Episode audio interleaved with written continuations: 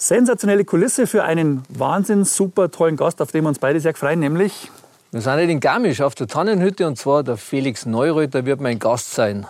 Ja, und wir bedanken uns ganz herzlich bei unseren Partner, unserem Digitalpartner 8020, bei Glaubair und beim Audi-Zentrum Ingolstadt. Jetzt fliegen wir um. Ganz genau. Das machen wir. Rückblick mit Weitblick. Der Podcast mit dem Münchner Urgestein Manny Bender.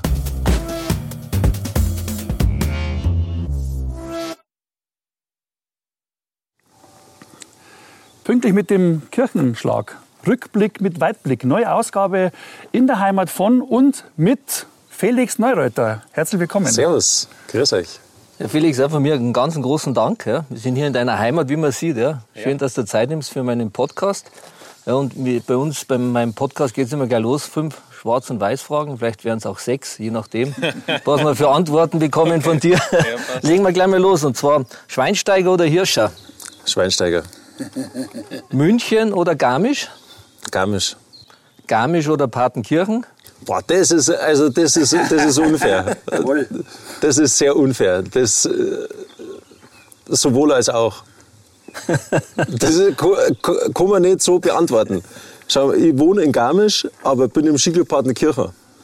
Also Jetzt, äh, nein, das geht nicht.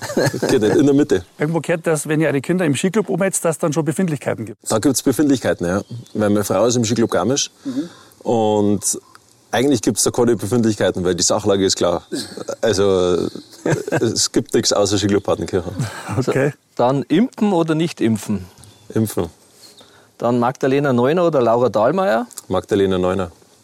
Können wir dazu noch eine kleine Ausführung kriegen? Ja, die kenne ich halt schon länger okay. kleiner. Also, Wir kommen nachher noch mal darauf zurück. Ja, also die kenne ich schon ganz lange und, und ja, die ist halt eher mein Alter, sagen wir es einmal so. Wie ist dann mit Hotel oder Wohnmobil? Hotel. Obwohl ich mir, wir waren im Sommer, waren wir, wir haben so einen, ähm, wir haben so einen Bus mit einem Dach oben drauf oder wo also wo du drum schlafen kannst. Ja. Und da, das war super. Mit den Kindern an einem Campingplatz das erste Mal gemacht, das war perfekt. Ja, macht der, der Body Miller das, glaube ich, seiner Zeit extra Ja, der war immer mit dem Wohnmobil unterwegs.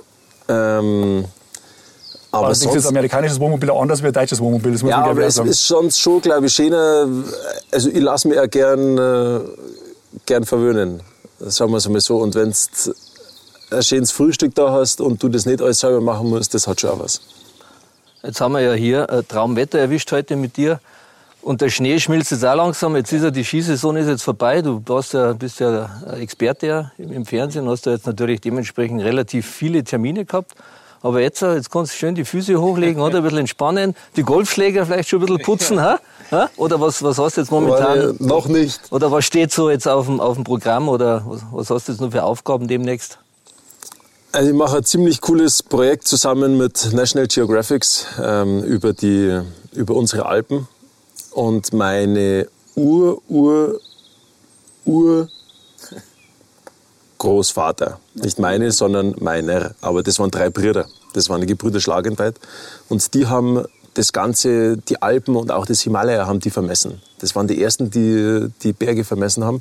Und äh, ich begebe mich sozusagen auf ihren Spuren und vergleichen jetzt, und die haben das früher alles zeichnet, die ganzen Gletscher und die, und die Berge, weil Fotos hat es damals noch keine gegeben. Und so haben die das festgehalten, wie die Gletscher ausgeschaut haben. Und das vergleichen wir jetzt ähm, in der Zeit heute. Und auf das freue ich mich wirklich wahnsinnig. Und das ist ein ganz ein tolles Projekt, weil wir versuchen oder einen Weg aufzeigen wollen, wie wir unsere Alpen retten können. Und wie wir die Gletscher auch retten können ähm, was wir alles tun müssen. Und das wird sehr spannend. Und da ist viel Aufwand dabei. Ja. Wobei deine Vorfahren recht ungenau waren, weil beim Mount Everest haben sie sich um 20 cm vermessen, glaube ich. Ja, furchtbar, gell? ja, Skandal. Ja, die haben damals, da, da waren sie auch noch nicht, noch nicht am Mount Everest rum, aber die haben damals einen Höhenweltrekord aufgestellt.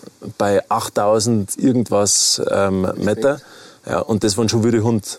Und von den drei sind nur zwei zurückgekommen weil einer, der ist einen anderen Weg dann gegangen und der ist in irgendeinem Dorf ähm, gelandet und da haben die gedacht, dass der Spion ist und dann haben die den geköpft, tatsächlich. Wer, wer hat deinen Stammbaum danach verfolgt? Warst du das oder ist das, hat das nicht schnell na, das wissen wir auch. Und diese ganz, die Gebrüder Schlagentweit, die sind im Deutschen Alpenvereinsmuseum und so weiter, sind die ganz groß ausgestellt. Und äh, da haben wir das sozusagen nachverfolgt. Ich muss auch mal schauen, mein Stammbaum. Vielleicht, ja, schau mal, vielleicht ist irgendein... Vielleicht ist eine Rockefeller-Kreuzung dabei oder irgendwie sowas. Bierbrauer dabei.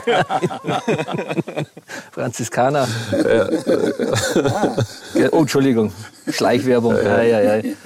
Aber das, das hätte man vorher machen müssen. Ich habe nämlich wirklich keinen Biersponsor gefunden gell, für meinen Podcast. Das ist normal schon traurig. Gell. Echt nicht? Naja, aber die Bierbrauereien, glaube ich, die hat es richtig, glaube ich, jetzt in der Corona-Zeit, hat sie, glaube ich. Jetzt pass mal auf, du hast ja, äh, du hast ja unglaublich zu deinem Positiven entwickelt, muss ich ehrlich sagen. Weil früher, wo ich deine Interviews gehört habe, habe ich mir gedacht, also reden wir jetzt mal vom Anfang deiner Karriere, habe ich mir gedacht, ja, ja, hat er ganz schöne große Klappen, aber ja. wenn es heißt, dann abliefern, ja, dann äh, hat das bei dir nicht so funktioniert. Aber, jetzt, aber mittlerweile hast du zu einem absoluten Sympathieträger entwickelt. Also Respekt, Hut ab.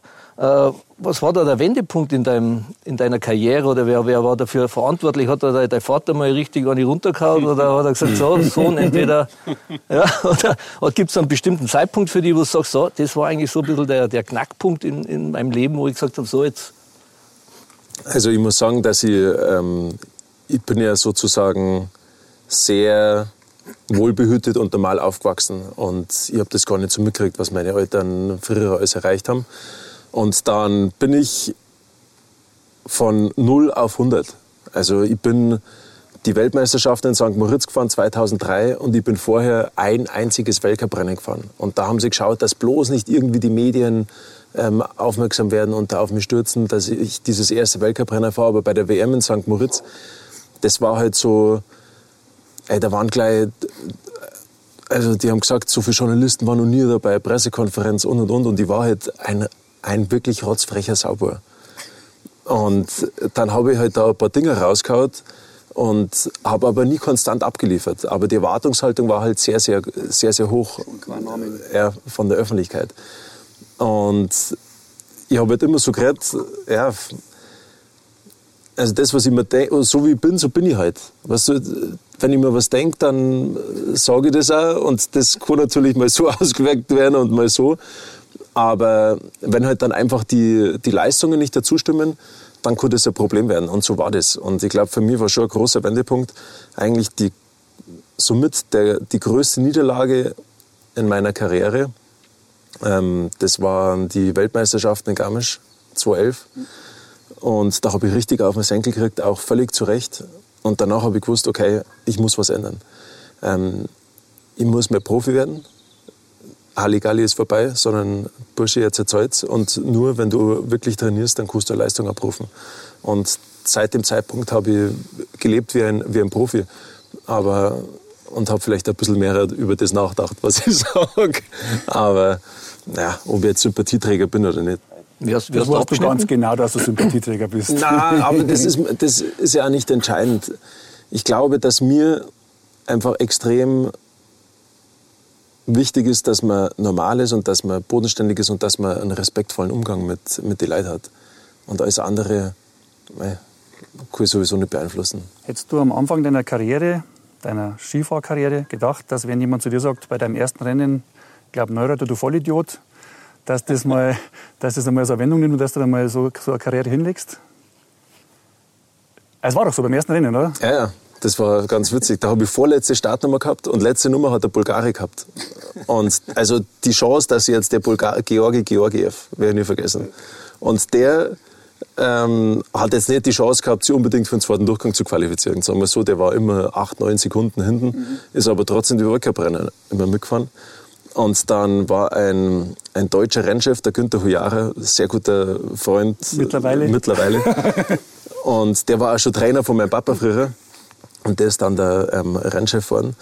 Und ich bin halt gefahren in Kranzkagora rausgestartet und nach fünf Tore hat es mich zerlegt. Gell? Und in den Fangzaun rein. Start, Stopp.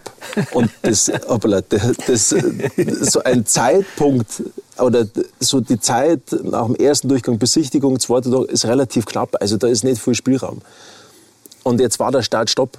Und dann schreit der Hujara von oben runter, wo ich da wie ein Fisch im Fangzaun im Netz drin hängen, schreite, Neureiter, du Vollidiot! und dann war wegen mir Besichtigung für den zweiten Durchgang. Um zehn Minuten später, die ganzen Stars haben später besichtigen müssen wegen mir. Ja, das war der Start in meine Guter- guter Skifahrerkarriere. Einstieg. Guter Einstieg, ja. Richtig. Das ist ungefähr so, wie wenn du beim, beim ersten Spiel ähm, gleich einmal, wer ist denn da, der Topstar, Robert Lewandowski, von hinten wie damals Manni Schwabel ähm, niederstreckst und der einen Kreuzbandriss erleidet. So wäre ungefähr der Einstieg Im Training. gewesen. Im, Im Training. Im Training genau. Aber gab es einmal Situationen, wo irgendjemand gesagt hat, Bender, du Vollidiot? Oder in die Richtung? Also öfter. Wahrscheinlich nicht. Wir können jetzt in dem Podcast ja nicht nur über mich reden, oder? Na, wir wollen dich schon auch ein bisschen kennenlernen. Ja, das ist, also hat natürlich schon die, die ein oder andere Szene einmal gegeben. Äh, Da haben wir, sind wir, haben wir in Kaiserslautern gespielt, ja. Und dann, äh, normal fliegst du immer mit Bayern und dann sind wir da damals, äh, sind wir mit dem Bus heimgefahren, ja. Und dann, dann habe ich anscheinend gesagt, ja, wieso wir eigentlich nicht heimfliegen, wieso müssen wir denn mit dem Bus fahren von Kaiserslautern? Und am Montag war dann der Uli Hoeneß im Blickpunkt Sport, ja. Und dann hat er gesagt, und der Bender, wenn sich das noch mehr erlaubt, den Bus zu sagen, wieso wir jetzt mit dem Bus heimfahren und nicht fliegen, dann kann er in Zukunft zu Fuß gehen und zwar zu einem anderen Verein. Also eins, eins. ja, ich glaube, da könnte man uns, glaube ich, so ein bisschen duellieren mit Ja, ja, Geschichten, ich was wir so in unseren jungen Jahren Ja. gemacht haben. Aber wie ist das jetzt, äh, wenn du jetzt, jetzt ein äh, wichtiges Rennen vor dir hast, äh, merkst du es in der Früh schon, heute bin ich gut drauf, oder merkst du es erst so nach dem ersten, zweiten, dritten Tor, oder hat es auch schon Rennen gegeben, wo du Gefühl gehabt hast, boah, leck, heute läuft's, heute läuft's, und einmal warst Ja. ein paar Sekunden hinten, Ja. und dann gibt's Tage, wo denkst, oh, heute ist aber schlechter, auf Ja. war's, hat's, hat's grün aufgeleuchtet. Genau so.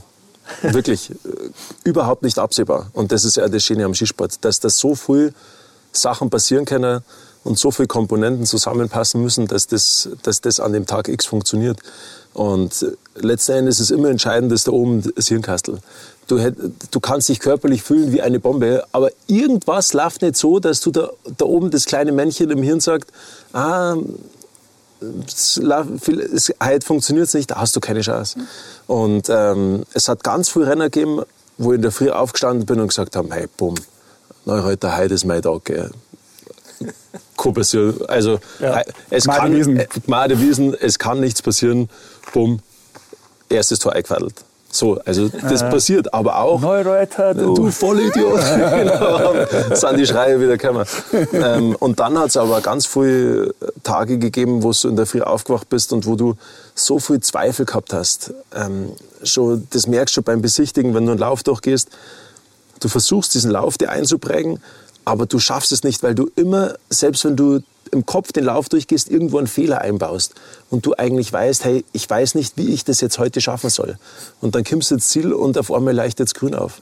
Und also das ist ganz, ganz komisch. Aber normal merkst du schon so am ersten, zweiten, dritten Tor, wie, der, ähm, wie dein Gefühl ist. So, am besten ist eigentlich, wenn du fährst, du denkst gar nicht viel drüber nach, sondern du denkst dir nur immer so, jetzt schneller, schneller, schneller, schneller, schneller. Bisschen auf den Instinkt verlassen. Ich, kann- ich war ja auch gern äh, Profi-Skirennläufer geworden, aber ich pack das nicht mit jetzt kleinen Skischuhen.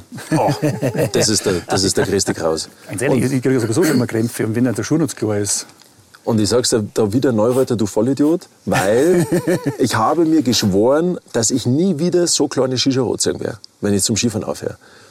Und jetzt habe ich aber aufgehört und die Schuhe, ich depp, sind eine halbe Nummer größer, weil ich, weil ich das nicht mehr kann oder das Gefühl ist so schlecht, wenn ich einen normalen Skischuh habe, der mir passt, dann habe ich das Gefühl, dass ich nicht Skifahren kann. Und also das war äh, furchtbar. Und jetzt leiden meine Zehen immer noch. Ja, das wäre bei mir eine, eine Schwarz-Weiß-Frage gewo- geworden. Äh, Pulverschnee oder Rennstrecke? Nein, Pulverschnee. Mittlerweile. Fährst du Halleluja. privat noch Ski? Ja, sehr Form? gern. Ich liebe es. Wirklich. Jetzt halt nicht jeden Tag, aber es ist, Skifahren ist einfach sowas Einmaliges. Du bist in der Natur ähm, und wenn es frisch geschneit hat und wenn da ein Pulverhang da kann, die schönste präparierte Pisten sei, ich fahre immer in den Pulver rein. Bist du bist auch so Tourenskigeher wie ich, mit dem Lift hochfahren und dann so eine halbe Stunde, so eine halbe Stunde irgendwo quer rübergehe und dann. Und So dann lang läufst du. oder gehst, bist du auch einer von den Klassiker, die von unten vom Parkplatz losmarschieren und dann hochgehen? Oder? Ja gut, dieses Jahr bist du sowieso nicht ausgekommen. Hast du auflaufen müssen, ähm, weil die Lüfte alle geschlossen waren. Aber sonst, muss ich sagen, bin ich schon einer, der sehr gerne mit dem Lüften auffährt. Wir sind ja, wir sind ja fast Brüder im Sinne schon. Ja, so ist es. Mann. Aber ich denke mir immer, wenn ich Skitouren gehe, sieg, und die haben dann, für das ist das Höchste, das ich raufgehe. Aber ich denke mir immer, wenn ich raufgehe, dann mache ich es doch deswegen, damit ich irgendwo mein Fleckerl habe, wo keiner gefahren ist, wo ich dann meine Sprünge machen kann. Was sagst du zu den Leuten, die hinaufgehen und dann wieder auf der Piste runterfahren? Selber schuld. Aber für viele ist es besser, dass sie auf der Piste runterfahren. Also weil dieses Jahr, da sind Leute bei uns, da waren ja am Tag teilweise sind 5000 Leute da, da ähm, bei uns die Olympiaabfahrten aufgelaufen. 5000 Leute. Das war ein, eine Massenwanderung. Und jedes Mal wieder sind sie unten an den Parkplatz gefahren und da habe ich mir auch gedacht, sag mal, seid denn ihr bescheuert? Ihr geht dann auf, wo alle raufgehen. Also das ist ja überhaupt nicht das, was ich, wenn wo aufgehe, dann, dann mag ich die Ruhe, ich mag die Natur fühlen, aber doch nicht mit der Masse mitschwimmen. Und ja, und bei Braut, die kommen dann daher, also die, die was im, im, Wind, äh, im Sommer mit die, mit die Badelatschen äh, probieren, auf Zugspitzen aufzugehen, so probieren sie halt jetzt im Winter mit die Skitouren Ski irgendwie einen Bergen aufzugehen. Also ich, ich habe ja, ich habe Hütten im Zillertal. Ich, bin, ich war ja dann vor Weihnachten, vor dem, vor dem richtigen Lockdown, war ich dann zwei, dreimal nur beim Skifahren. Also ich muss sagen, das war das, das genialste Skifahren, was ich jemals in meinem Leben War nichts gehabt los, habe. oder? Also ich, das ist, war, war, das war der, muss man sagen, das einzig Positive an Corona Ja. war, dass die, die Skipisten waren so leer. Das ist, du bist raus, rei, raus, rei. Du bist am Nachmittag, bist, bist in drei Stunden bis fast 5000 Höhenmeter Mhm. gefahren, weil da hat er alles zugehabt. Du hast der Brotzeit dabei gehabt, du bist hast eine kurze Pause gemacht oder hast im Lift was gegessen. Also das, das war schon. Aber das, schon, war, das, war Schöne, schon genial. das Schöne an Österreich, dass die, die Einheimischen oder auch die Kinder, dass die Skifahren haben dürfen. Und ähm, das war bei uns halt, ja, bei uns haben sie es halt leider Gottes nicht, nicht erlaubt. Ja. Ja, auf das Thema kommen wir auch gleich zurück, was, was, was in diesem Jahr die Kinder wahrscheinlich verlieren werden oder können. Aber du hast gerade angefangen mit, mit, mit, mit dem Köpfchen, fangst zum Rattern an. Was ist denn bei dir passiert? Was waren deine Ankerpunkte, wenn es jetzt einmal zwei, dreimal hintereinander zerlegt hat im, im Slalom, eingefädelt und dann kommt ein wichtiges Rennen jetzt? Vielleicht mal WM-Rennen oder so. Was, was waren Das- da deine Ankerpunkte? Wie hast, wie hast du da wieder rausgezogen? Also das macht schon was mit einem, so ein Einviertel oder Ausscheider. Da, und selbst wenn jemand sagt, was, was jetzt halt, nächste Woche ist wieder eine neue Chance und fängst wieder bei Null an, Bullshit. Das ist wie beim Golfen. Wenn du ein Loch scheiße spielst, dann spielst du das nächste Mal wahrscheinlich auch scheiße, wenn es im Kopf nicht funktioniert. Ja, aber nur beim Skifahren hast du ja eine Woche lang Zeit, ähm, dir darüber Gedanken zu machen, was du alles falsch gemacht hast. Und dann muss es einfach nächste Woche passen. Und das, also das ist keine einfache Situation, aber für mich, ähm, was mir extrem geholfen hat, muss ich sagen, das waren schon ein paar Sachen. Erstens, das Umfeld zu Hause, weil daheim spielt bei uns der Skisport eigentlich keine Rolle, sondern da zählen andere Dinge. Und das holt die wahnsinnig runter von dem ganzen, ähm, von dem ganzen Skizeug. Und wenn du halt da die, das richtige Umfeld hast, das ist, das ist Gold wert. Und dann habe ich, ähm, ich habe immer so eine, ich habe eine Tradition gehabt. Ich bin relativ oft, wenn ich das Gefühl gehabt habe, ich brauche das jetzt, bei uns gibt es da in Garmisch gibt's eine Behindertenwerkstätte ähm, für geistig Behinderte und eine tolle Einrichtung, wirklich, also und die Leute, ich liebe die einfach. Und dann Und ich- lieben dich hundertprozentiger. ja, aber ich halt nur Blödsinn im, im Schädel habe. Und, ähm, und das Schöne ist, die sind halt nicht voreingenommen durch irgendwelche ähm, medialen Geschichten, sondern die, wenn die blöd finden, dann sagen sie das gerade aus und wenn sie die gut finden, dann busseln sie ab und, und umarmen die. Und also was ganz was Tolles. Und da habe ich immer Tischkicker mit, ähm, mit einer gespielt. Dann bin ich hingefahren und wenn ich eingefädelt habe, dann haben die mir, und die haben so gut Tischkicker gespielt, das war Wahnsinn. Also habe ich null Auftrag gehabt. Aber die haben immer so eine Freude gehabt und dann habe ich gesehen, ey, eigentlich ist dieser Einfehler doch gar nicht so wichtig, sondern es gibt wichtigere Dinge. Und das war aber auch, wenn ich ein Kurzrenner gefahren bin, wenn ich gemeint habe, yeah, weißt du, jetzt hat, ähm, du bist der, du der bist der, du bist der Chef, ja, dann hast du Tust du gern kickern?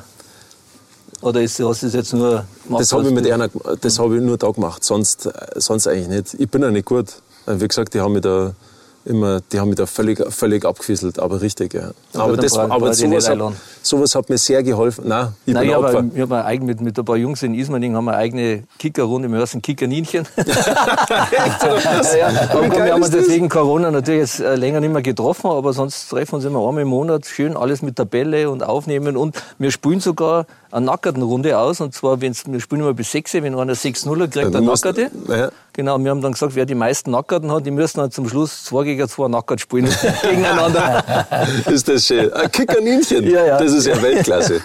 Schau, nein, ich bin, da, ich bin ein Opfer, muss ich echt sagen. Also das ich, da, da bin ich nicht gut. Glaubst du, dass du auch so geerdet wärst, wenn du in der Großstadt aufgewachsen warst? Weil ich kann mir vorstellen, da ist viel mehr drumrum und viel mehr Shishi und die Leute hatten die viel mehr hofieren und, und, und, und das war alles ein bisschen wichtiger. Ja, aber das, also erstens, ich kann niemals in einer Großstadt leben. Niemals. Bin ich nicht der Typ dazu. Mir regt da schon allein die, die Parkplatzsuche auf. Und das ist mir einfach alles laut und zu hektisch. Ähm, und ich glaube schon, dass die so ein Ort wie Garmisch oder wenn du in den Bergen bist, das, das erdet dich schon sehr. Also du hast halt ein ganz anderes Bewusstsein für die, für die Natur, für die Umwelt. Ähm, auch die Leute da. Also wir Werdenfelser, wir sind schon ein eigenes Volk, muss ich sagen. Ähm, nicht immer einfach, aber, aber da wenn du halt jetzt nicht so, wenn du denkst, du bist was Besonderes, äh, da hast du die Missgabel im, im Hintern drin stecken. Also das muss ich schon sagen. Du lass uns mal ein bisschen einmal kurz über deinen Allzeitkonkurrenten Marcel Hirscher reden. Ja, äh, von Marcel gibt es ja Trainingsbilder, äh, wo man sieht, wo er aufsteigt, links und rechts so 15 Kilo handeln und der hat, ja, der hat ja wirklich einen Körper. Eine Maschine. So, so ein bisschen ähnlich wie du, nur ganz anders. genau, das, genau so war es. Aber du hattest mal die Chance, ja im Weltcup-Finale im Slalom den Ah. Gesamtweltcup-Sieg Ja, zu holen. zweimal sogar. Und, äh, aber geschnappt hat es in der Marcel. Äh, ist es jetzt vielleicht daran gelegen, äh, ich glaube mal, Skifahrtechnisch, glaube ich, liegt es jetzt hier nicht weit auseinander. War das jetzt, war, meinst du, dass der ein bisschen mehr Wille, Ehrgeiz gehabt hat? Ja. Oder? Definitiv. Absolut. Ähm, der Marcel, der hat was gehabt, das nicht oft vorkommt. Und dieser Wille und auch ja, ja, diesen unbedingten Willen, Rennen zu gewinnen, das gibt es nicht oft. Also ich habe das sonst bei keinem anderen Sportler bis dahin gesehen, wie es ein Marcel Hirscher gehabt hat. Das war enorm. Der hat trainiert, der war beieinander. Da, da ist von, der hat immer versucht, sich zu optimieren. Er hat natürlich auch das durch den österreichischen Skiverband ähm, die Möglichkeiten dazu gehabt. Er hat ein eigenes Team gehabt, eigene Coaches, ist alles bezahlt worden. Sowas war bei uns gar nicht möglich gewesen. Deutscher Skiverband, keine Kohle. Also wie hätte man, irgendwie war es schon gegangen, aber ich, war- ich war gar nicht der Typ dazu gewesen. Ich habe eine Mannschaft braucht mit den anderen Burschen Sachen erleben, über die man nur in 30, 40 Jahren reden kann. Und, ähm, Moment, ich schreibe mit. ja, und über die man immer nur lacht. Und, und das war ja nicht gewesen, so ein Einzelkämpfer. Aber das war, das war enorm. Und Ja, der der war, ist halt mehr trainieren müssen wie er, oder? Wahrscheinlich. und das ist aber unmöglich. Weil der so viel trainiert hat und so, so stark war, auch vom Kopf her. Egal wann, der hat immer abgeliefert. Immer.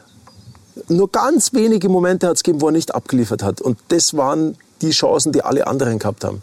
Und hab, es hat zwei Jahre gegeben, wo ich bis zum, also b- bis vor dem letzten Rennen habe ich die Slalomwertung angeführt und er hat es trotzdem aber immer wieder geschafft, weil er einfach äh, so eine Maschine war, auch mental. Ein Ein Mentalitätsmonster. positiv nicht ein Wahnsinniger. Ja, so ist es. So wie quasi im Fußball, also ich will jetzt mal sagen, mein ehemaliger Spiel- und Sportkamerad Oliver Kahn, das war ja der gleiche Typ, ja, also der ist, wie oft ich mich mit dem Kopf an Kopf im Training, ja, weil ich die ein bisschen lockerer gesehen habe und einmal ein bisschen Hackerl gemacht habe oder mal einen Beinschuss gemacht hat und er durch den Beinschuss hat er dann eine Bude kassiert, dann ist er wieder rausgestürmt. Einmal, bis du das machst, ja. Und ich, Olli, bleib doch ruhig, komm, geh wieder rein. Komm. Ja, aber oder Michael Jordan, habt ihr die Doku gesehen von ihm? Also auch, es gibt schon diese, aber das sind halt dann wirklich die ganz Großen, glaube ich. Einfach, das ist der Unterschied, das macht's aus, ob du einfach mehr gewinnst wie die, wie die, wie die anderen. Ja, aber umgekehrt ist ja die Frage, ob du ohne Marcel, ob du dann besser warst oder ob das nicht dann auch für dich eine Motivation ist. Das dass war, der war für mich extrem wichtig. Extrem wichtig. Ich war für ihn aber auch extrem wichtig. Also wir haben uns beide, ich sage mal, ich glaube, ich war der Skifahrer, der mit dem größeren Talent, aber er hat halt einfach viel mehr draus gemacht.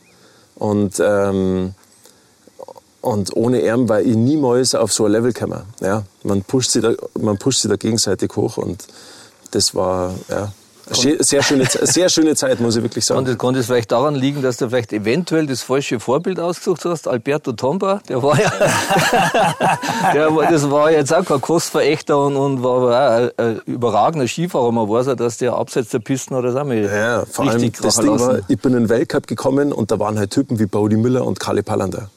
Und das waren auch meine zwei großen Idole. Und ich bin da als Junge hingekommen mit, mit 17, 18 Jahren und dann steht da vor mir Bodie Müller und Kalle Pallander und dann die kennengelernt und dann hat denen gefallen, wie ich Ski gefahren bin. Also halt rotzfrech und, und teilweise sauschneu, aber halt nie konstant. Und die sind zum Feiern gegangen und die haben mich halt mitgenommen. Ja, wirklich. Ich war der junge Bursch, der mit den Alten da mitgegangen ist und die haben den mitgezogen.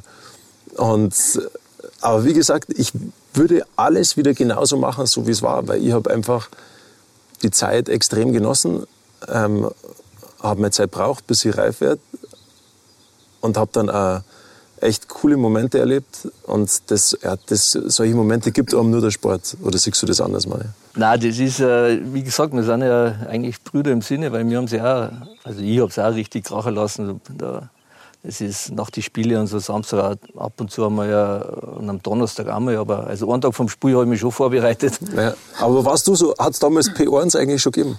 Das P1 hat schon gegeben. Nein, nein, das, das P1 hat es ja, ja schon gegeben, aber ich war ja immer ein bisschen ein Stück cleverer wie die anderen, alle anderen auch. Weil äh, Effenberg und der Laudrup, ja, die sind dann am, Dienst, am nächsten Tag in der Früh haben sie dann Anschluss gekriegt vom Uli oder vom Jupp. Ah, ja, warte wieder bis um vier Uhr früh im P1 und im Maximilians. Ja.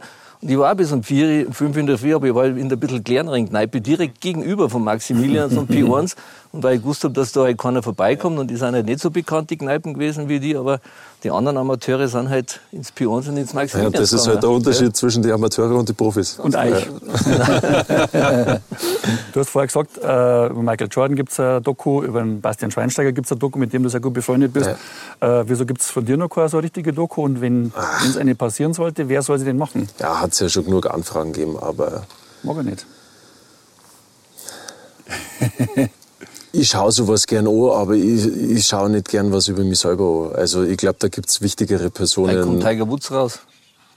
Zwei Tages Doku. Kommt heute raus, ja. oder? Ah, das ist cool. Schau, gut, dass du sagst, das werden wir definitiv anschauen. Aber ich, also wie gesagt, wir reden da von Tiger Woods, Michael Jordan und Basti Schweinsteiger. Also da hat der Felix Nachrichter nichts zu suchen. Er ist so ein Tiefstapler, das ist echt erstaunlich. Du, es bei, ist, nein, es ist so. bei euren Rennen ja, äh, gibt es ja ab und zu mal Rennen, auch, da sind äh, gleichzeitig mit den Frauen. Mhm. Ja, und wie waren da immer so die Abende mit den. Also wir reden, wir reden jetzt mal vom Anfang deiner Skikarriere, ja, weil jetzt mittlerweile bist du auch im Hafen, bist ja, glücklich verheiratet. Also wir reden jetzt immer nur, sage ich mal, von der Sturm- und Drangzeit. Wie war das? Also die Abende, äh, hat es irgendeine gegeben, wo es gesagt hat, oh, die war hübsch, schön. ja, die hat mir gefallen, oder? Ja, hübsch, Wer war so der Favorit? Und schon. Aber wirklich, du hast echt nicht viel Kontakt gehabt mit, mit den Frauen. Auch wenn du, ähm, wenn du am gleichen Ort warst, das waren ja nur ein paar Orte. Es war Sölden, dann war Weltmeisterschaft oder Olympische Spiele und das Weltcup-Finale. Sonst hat es eigentlich da, da nichts da gegeben. Und ich wollte eigentlich nie was mit, groß mit der Skifahrerin zum Tor haben. Wer hätte jetzt so gefallen eigentlich? Lindsay Vonn wahrscheinlich, oder? Oder wie ist die so? Die Lindsay? Also ich, die ist mein Jahrgang, die kenne ich schon sehr, sehr lang. Und ähm, verstehe mich wirklich gut mit ihr. Aber die Lindsay, die war halt schon immer die Lindsay. Also die war in, in anderen Sphären. Ich meine nicht so, dass er in anderen Sphären unterwegs. Na, so Julia Mancuso, die war ganz cool, muss ich sagen. Auch mein Jahrgang, das war halt so eine wilde. Mhm. Irgendjemand ähm, aus dem Biathlonsport vielleicht? ja, da hat es nur meine Frau gegeben. Das ist ja klar. Na, aber es hat sonst schon coole. Du, sonst die Sportlerinnen im Allgemeinen. Das ist, ich finde es ja erstens toll, was sie machen. Und eine Sportlerin hat auch immer, ähm, und das finde ich auch das Schöne am Biathlon, da hast du das Gefühl, dass die teilweise auch besser schießen wie die Männer.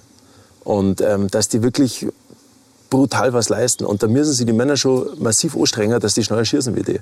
Deswegen finde ich Biathlon so einen coolen Sport, weil da siehst, du einfach, dass die, ja, weil da siehst du einfach, dass die Frauen, ey, dass die richtig was drauf haben. Und, ähm, und deswegen finde ich Biathlon für eine Frau einen, einen sensationellen Sport. Du, wer, ist denn, wer waren so deine besten Kumpels im Skisport, mit denen was du was sagst, boah, das Best Buddies? Oder mit wem bist du heute noch in Kontakt oder trefft sich noch? Oder gibt Also es einen ehemaligen Stammtisch? Gibt es auch irgendwie sowas in der Richtung, wo sie sagen, wir treffen uns immer? Leider nicht, aber in, Konta- in Kontakt bin ich schon mit, mit einigen. Julier Liseroux, das ist ein Franzose. Das ist eigentlich mein größter Spätzl. Ähm, ein, so ein wahnsinnig netter, bodenständiger Typ, der, der ist genial. Da hat doch jetzt einer aufgehört, oder? Pan Pantero? Na, der Grange hat aufgehört, und der Liseroux hat dieses Jahr auch aufgehört, der ist ganz lang gefahren. Ein Kämpfer vor dem Herrn, der hat ein Knie gehabt. Ich sag's dir, den habe ich dann zu Müller-Wohlfahrt geschickt, weil der, der hat ein der hat das Kreuzbandel gerissen und dann hat's bei dem die Quadrizepssehne gelöst. Och, gibt's es? Ja, und das war die erste Operation in Frankreich, dass die die Quadrizepssehne wieder an die Patellasehne anhaben. Ich muss Und dann kannst du dir vorstellen, das wie, der, wie das Knie ausgeschaut hat. Das war doppelt so dick wie sein Oberschenkel. Wirklich. Das war unfassbar. Und der wollte einfach nur wieder ein normales Leben führen. Und dann habe ich zum Julier gesagt, hey, du musst was anderes machen, weil so Ja, ja. geht's nicht weiter. Und dann habe ich ihn zum Mull geschickt. Und der Mull, kennst du ja, High Five und immer positiv und gesagt, das bekommen wir hin. Und der Lisa Ruth, der war völlig baff, dass das zu ihm einer sagt, weil bis jetzt haben sie alle immer gesagt, hey, keine Chance. Und dann ist der Bursche wieder zurückgekommen und ist wieder, wieder Skirenner gefahren. Und sowas macht man halt auch nur wirklich für, für Freunde. Und da war der Julier einer davon, Ted Ligety ist auch einer davon, der Marcel, mit dem habe ich immer, auch immer noch Kontakt, was auch sehr schön ist. Kann man mit dem feiern auch, glaube ich nicht, oder? Also wenn, das macht, also er macht es nicht oft. Aber wenn, dann, dann, dann ist witzig. Ja, aber äh, Kann jetzt bei das- ihm leider nicht vorstellen. Nein, Richtig, aber das der- kommt nicht oft vor. Aber wenn, dann ist es echt lustig. Und, ähm, und sonst halt zu die, also klar, zu meinen ehemaligen äh, Mannschaftskameraden, Fritz Topfer, Tommy Stehle, Stefan Luiz, Alois Vogel, Anderl Ertl und so weiter. Zu Guckst denen du ab und zu in der, in der Kommentatorenkabine und denkst dir, gut, zehnmal, jetzt macht er denselben Fehler wie ich. Wenn du dir anschaust, wenn er einen Lauf Solche Fehler, wie ich gemacht habe, machst du jetzt gar nicht. Okay, wir drehen die Frage ein bisschen. Was war dein bestes Einfällen ever in deinem Leben? War das war das erste Tor?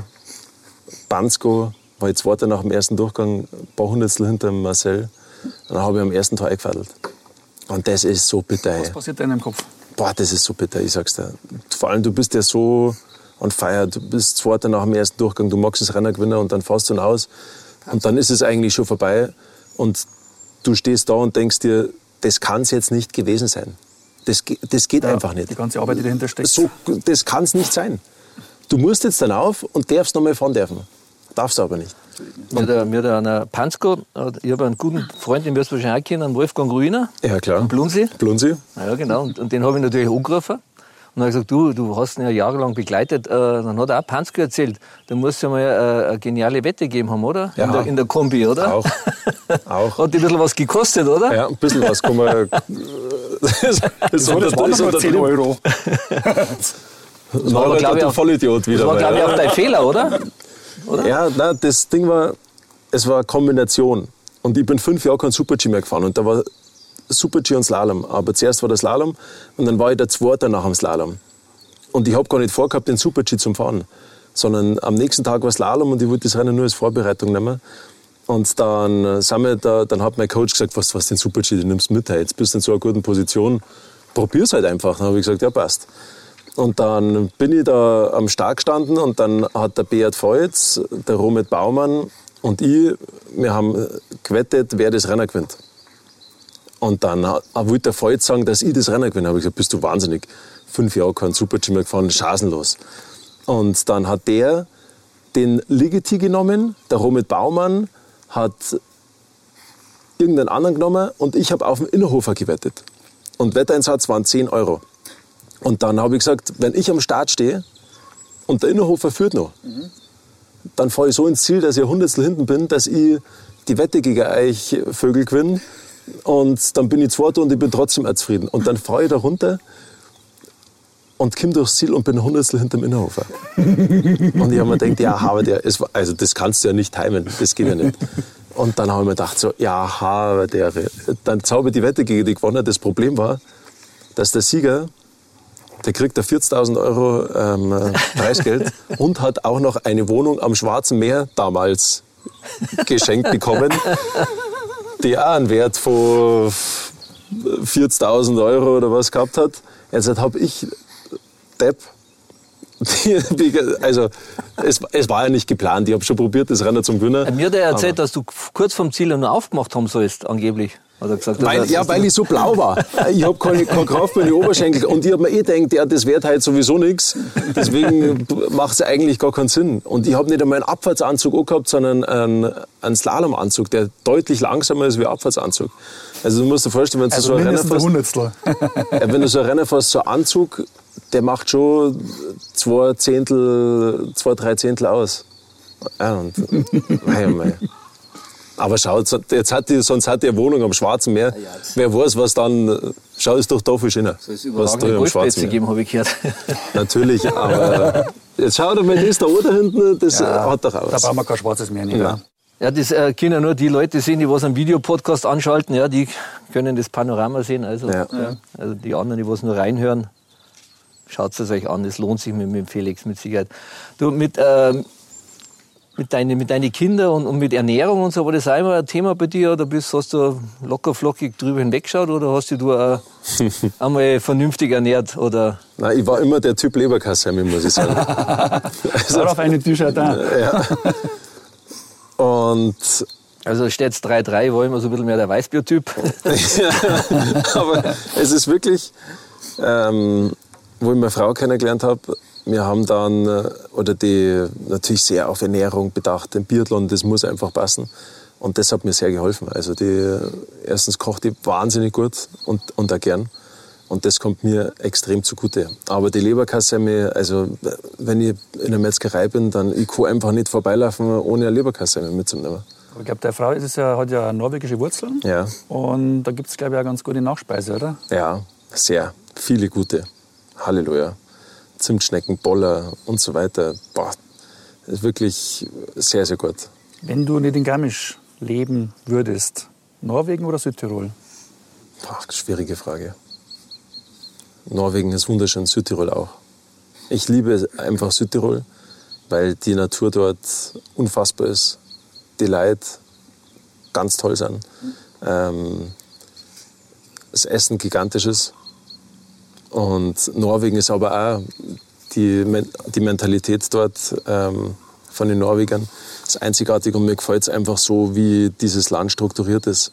Und ähm, es war schon immer der Plan, eigentlich einmal wirklich dann einmal ähm, den Kindern, für die Kinder, einmal weg zum GV Garmisch und nach Norwegen. Erstens, dass sie die Sprache gescheit lernen und auch, weil dort das ganze Schulsystem einfach ein anderes ist, das mir deutlich besser gefällt wie unser deutsches. Wo kommt die Miriam her von Norwegen?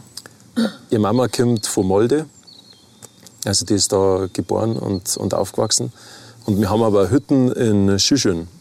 Die hat die Miri ähm, gebaut. Gewonnen beim vor, Skirennen? Nein, gebaut vor, vor, vor vielen Jahren.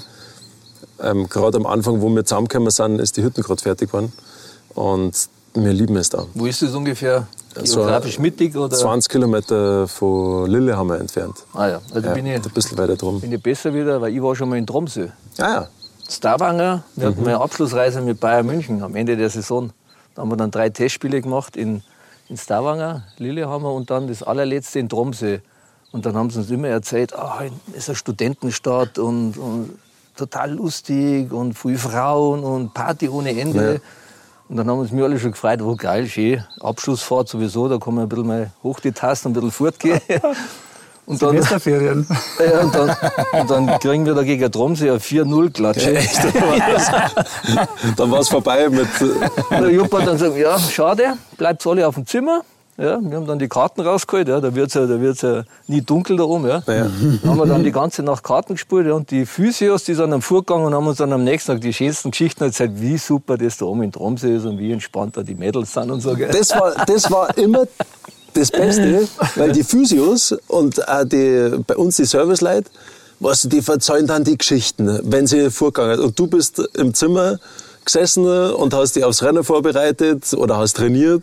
Und, und die, die haben es dann teilweise krachen lassen. Gell? Und, und du selber bist dann. Ja. Am nächsten Tag dann einen Ski verwechselt. genau, so ungefähr. Ja. ja. du hast ja doch äh, einiges gewonnen. Ist dir das schon mal passiert, dass da irgendwie ein Pokal kaputt gegangen ist oder so? Ja, auch, ehrlich. ei, ei. Weiß auch, was du rausmachst. Kitzbühel-Gams, oder? Ja. Hallo liebe Zuhörer, herzlichen Dank fürs Reinhören bei Teil 1 mit Felix Neureuter. Bei so vielen tollen Informationen gibt es nächste Woche einen zweiten Teil. Wir freuen uns auf euch. Klickt rein. Servus.